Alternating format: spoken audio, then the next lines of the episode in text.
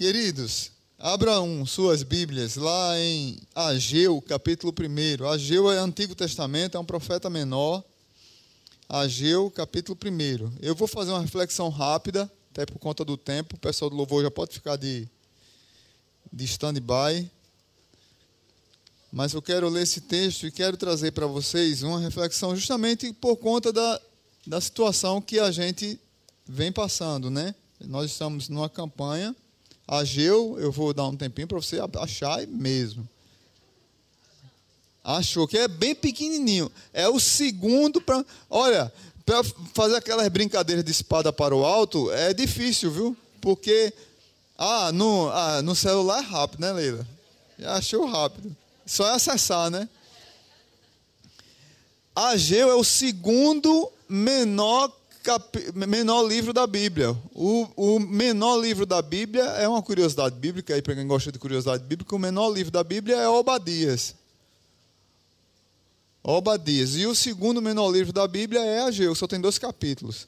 Então, mas é uma mensagem poderosa e a gente quer refletir um pouco sobre ela hoje. O tema é expandir é preciso.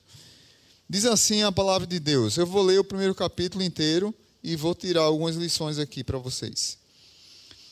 No primeiro dia do 6º mês do 2º ano do reinado de Dario, a palavra do Senhor veio por meio do profeta Ageu ao governador de Judá, Zorobabel, filho de Sealtiel, e ao sumo sacerdote Josué, filho de Jeozadaque, dizendo... Veja bem o que é que ele diz. Assim diz o Senhor dos Exércitos. Esse povo afirma, ainda não chegou o tempo de reconstruir a casa do Senhor. Por isso a palavra do Senhor veio novamente por meio do profeta Ageu. Acaso é tempo de vocês morarem em casas de fino acabamento, enquanto a minha casa continua destruída? Algumas Bíblias dizem assim, acaso é tempo de vocês viverem em casas apaineladas? Algumas Bíblias têm escrito isso. Apaineladas são casas de fino acabamento. Versículo, eu estou em qual versículo? 4, vai para o 5 agora. Agora assim diz o Senhor dos Exércitos, vejam aonde os seus caminhos os levaram. Vocês têm plantado muito e colhido pouco. Vocês comem, mas não se fartam. Bebem, mas não se satisfazem. Vestem-se, mas não se aquecem. Aquele que recebe salário, recebe para o colocá-lo numa bolsa furada. Assim diz o Senhor dos Exércitos, veja onde os seus caminhos os levaram, suba o monte para trazer madeira, construa um templo, para que eu me alegre e nele seja glorificado, diz o Senhor. Vocês esperavam muito, mas eis que veio pouco, e o que vocês trouxeram para casa eu dissipei com um sopro. E por que eu fiz? Pergunta o Senhor dos Exércitos. Por causa do meu templo que ainda está destruído, enquanto cada um de vocês se ocupa com a sua própria casa. Por isso, por causa de vocês, o céu reteve o orvalho e a terra deixou de dar o seu fruto. Nos campos e nos montes provoquei uma seca que atingiu o trigo, o vinho, o azeite e tudo mais que a terra produz, e também os homens e o gado. O trabalho das mãos de vocês foi prejudicado. Zorobabel, filho de Sealtiel, e o sumo sacerdote Josué, filho de Jeozadaque, e todo o restante do povo, veja o que aconteceu, obedeceram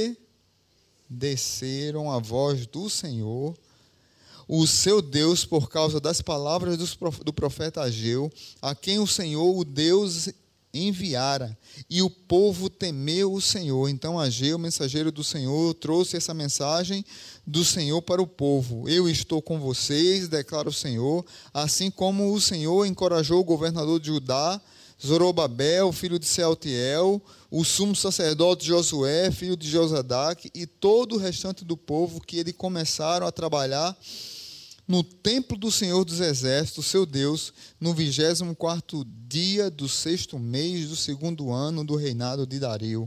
Amém.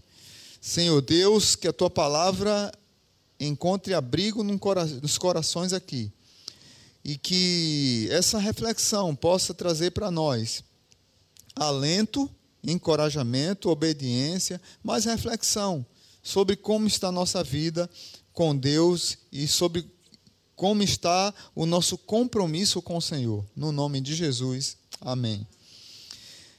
Queridos, expandir é preciso. E é preciso por quê?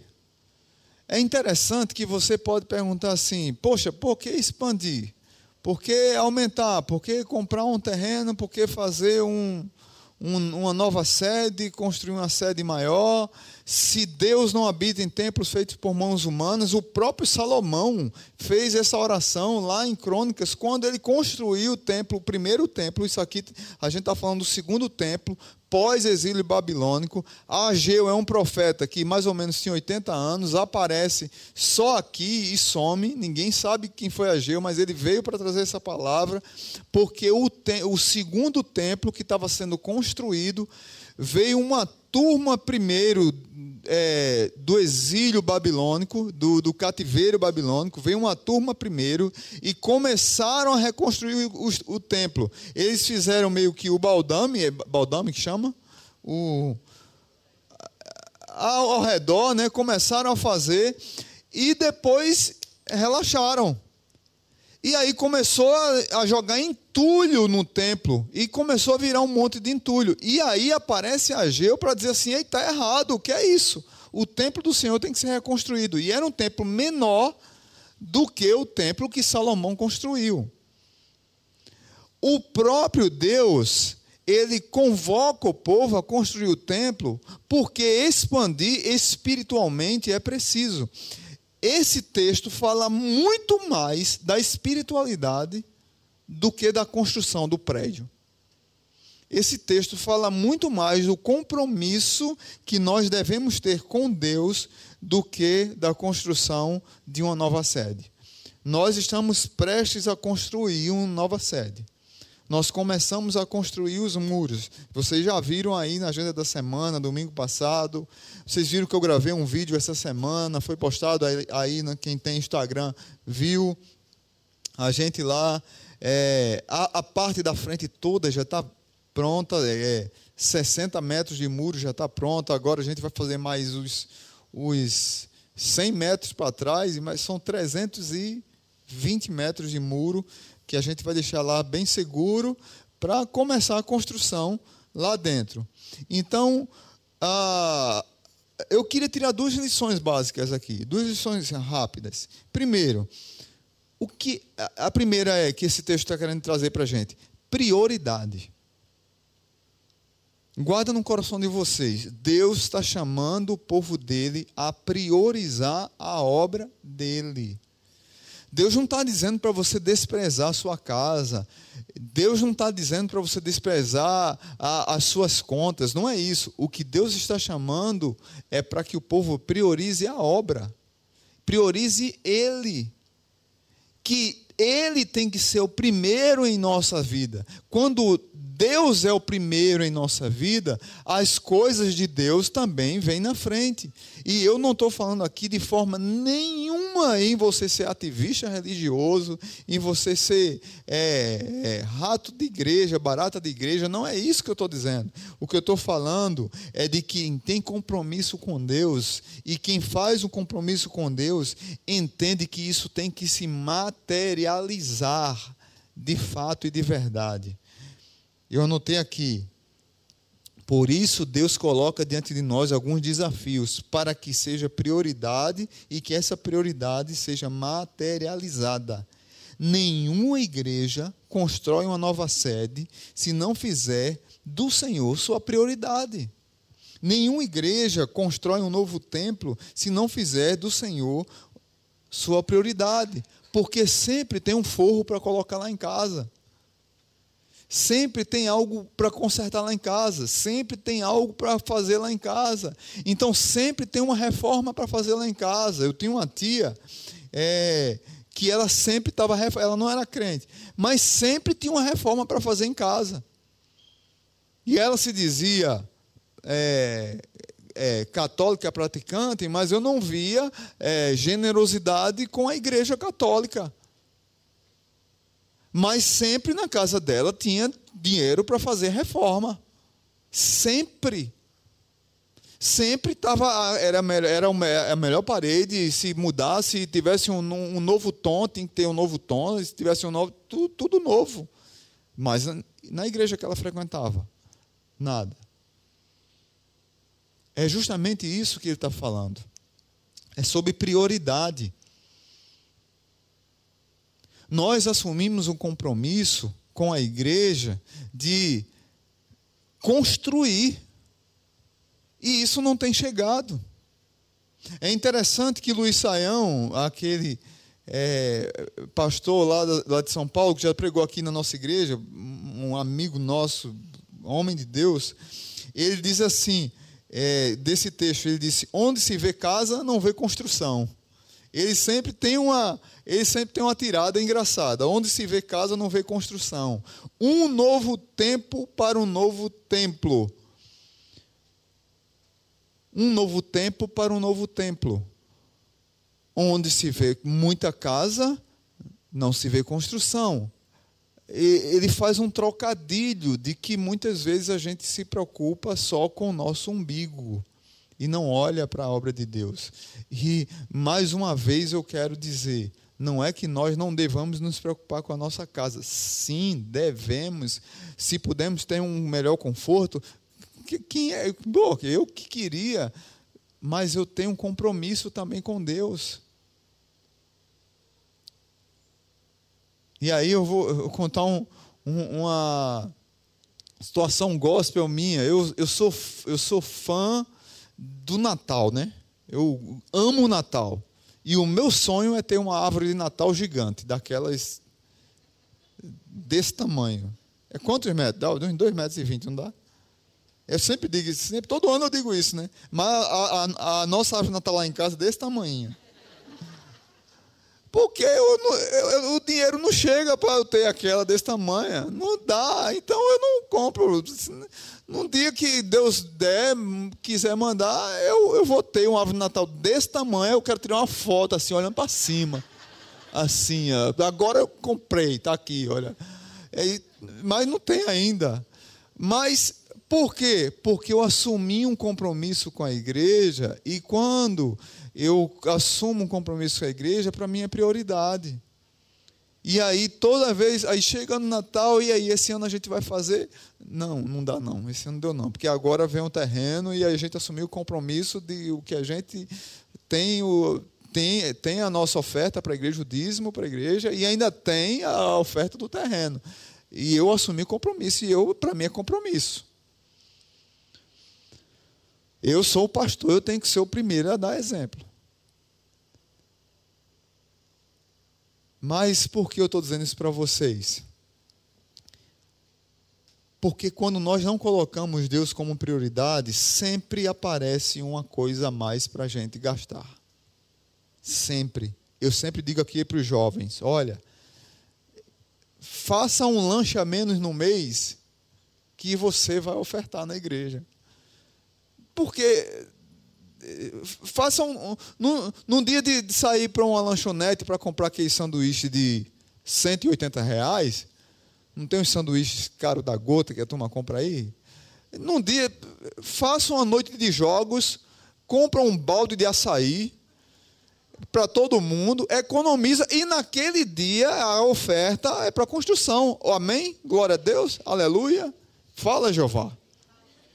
Toca no coração dessa turma, porque senão a gente fica coração amarrado, gente, sem generosidade. A gente não prioriza Deus e a gente não põe Deus em primeiro lugar nas nossas vidas. E deixa eu falar uma coisa para vocês, dinheiro é assunto espiritual. Dinheiro não é assunto carnal não, como muita gente fala não. O assunto que mais a Bíblia fala é dinheiro. E Deus está falando aqui para o povo de Israel que eles estão investindo muito no umbigo deles, estão esquecendo da obra. E Deus não está aqui dizendo que mandou um castigo e que vai fazer o devorador. Não, Deus está dizendo, olha, eu sou o Senhor que provê. Literalmente a ideia aqui é, eu sou o Senhor que provê, tanto é que ele encoraja depois, e diz que depois que eles obedecem, eles são o quê? Encorajados a construir. Por quê? Porque Deus está dizendo, olha, eu que provenho. É Deus que provê, irmãos. A gente acabou de ver um testemunho aqui de uma pessoa que passou no concurso e foi para Mossoró, 2 semanas já voltou. Porque é Deus que provê, é Deus que está no controle. Não sou eu, nem é você, não é a minha vontade, nem a sua, é a dele. Então nós precisamos ter mais fé em Deus e priorizar as coisas de Deus. Amém? Segunda lição. E última, só essas duas que eu quero tirar. Por que expandir é preciso? Porque primeiro é prior, segundo por causa da unidade. Quando a igreja se une com fé para um objetivo, quando a igreja se une para construir, quando a igreja se une para ter ideias, quando a igreja se une para evangelizar, quando a igreja se une para fazer missões, quando a igreja se une para construir uma nova sede, para abençoar uma nova comunidade, veja bem, só o fato de a gente começar a limpar lá o terreno, a gente teve o problema da invasão, que a gente orou aqui com vocês, demos entrada no Ministério Público, só o fato de a gente movimentar ali os terrenos ao redor, todos começaram a construir muro, todo mundo preocupado, porque no dia que Tiago me alertou, disse, pastor, estão invadindo, ligaram para Tiago liga para mim, eu vou bater lá, às vezes ficou com medo em casa, tu vai fazer o que lá? Eu fui sozinho lá, na mesma hora, não quis nem saber, eu disse, eu vou lá, e era 5 horas da tarde, quase 6 da noite, já escurecendo, eu fui lá, filmei, e a gente depois foi lá com o drone, eu, o Rômulo, Bruno, Marcos, e Tiago foi lá também depois. Gente, a gente limpar aquilo ali, começar a movimentar. E isso já era plano nosso. Mas eu estou falando num grupo pequeno, como uniu o grupo. O pessoal da igreja, os policiais preocupados, e o que é que tem que fazer? O pessoal preocupado, o pastor não vá só, a diretoria preocupada, o que é que a gente tem que fazer para se unir, para chegar junto aos órgãos públicos, para que não tenha invasão. Aí a gente se comunica com os vizinhos. Eu sei que, resumindo a história, só o fato da gente estar fazendo, os outros estão fazendo também, ao redor. Porque a igreja se uniu para fazer algo pela comunidade. Porque a gente não está indo para ali, para o Parque das Árvores, não é porque a gente quer ser uma igreja grande. Sempre eu disse isso, olha Deus, sempre eu falei isso aqui para a igreja, e falei para vocês aqui, se isso chegar para soberbar o nosso coração, que Deus nem deixe, nem começar. Mas Deus permitiu que nós comprássemos por um milagre, e a gente comprou por um milagre, quitou, não deveu nada, e porque a gente se uniu, gente, eu quero que você volte à memória o que deu esperança da gente ter comprado, para também nos unir agora como igreja, para construir, para ver os milagres de Deus acontecendo. Para ver histórias de pessoas chegando juntos, se unindo, dizendo assim, olha, eu estou nessa obra, eu quero estar junto, eu quero servir, eu quero me unir, eu quero ter ideias, eu quero ver gente criativa para a gente se juntar aqui para fazer camisa, para fazer caneca, adesivo, sei lá, o que puder fazer, cantina, para a gente arrecadar e a gente construir lá e abençoar aquela comunidade. E a gente poder estar juntos e unidos, e a gente cresce quando a gente se une.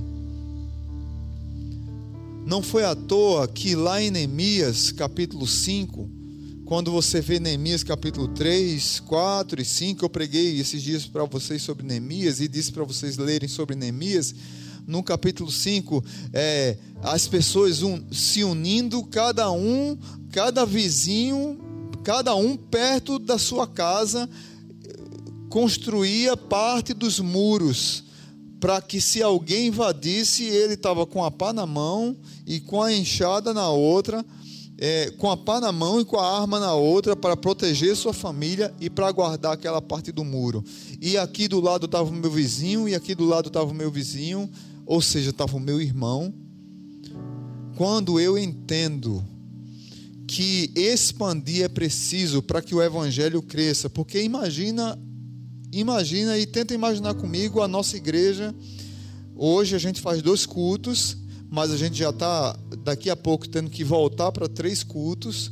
Aí imagina essa igreja toda unida num só lugar, com a quantidade de membros que tem aqui a nossa igreja, e chegando mais gente, porque se tiver gente, com certeza chega mais gente, não tem como isso.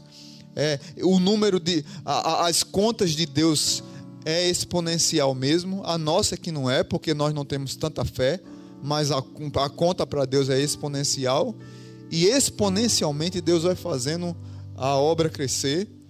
E aí você vê essa igreja Zona Sul crescendo, e você vê a quantidade de missionários aumentando, você vê a quantidade de pastores sendo formados, você vê a quantidade de crianças crescendo, você vê o que Bruno falou aqui foi extremamente importante. Bruno disse uma coisa aqui extremamente importante: invista nas crianças e nos adolescentes. Ensina essas pessoas. A gente precisa dar espaço para eles, a gente precisa deixar eles trabalharem na igreja, errarem, vão errar, vão fazer raiva, vão dar trabalho, mas vão crescer, gente. E é o povo, e a gente vai se unir, e esses meninos vão ter encontro com Jesus, e esses meninos vão ser salvos por Jesus, e as famílias vão estar vibrando, vão estar abraçando aqui, como o Mauro estava abraçando um filho dele aqui, que um dia, quando criança, foi chamado para cuidar da mesa de um som de uma igreja, quando tinha 11 anos de idade. Isso é unidade.